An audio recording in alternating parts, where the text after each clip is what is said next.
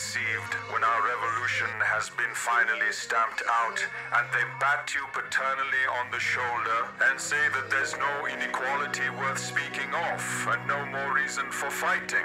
Because if you believe them, they will be completely in charge in their marble homes and granite banks from which they rob the people of the world under the pretense of bringing them culture. Culture.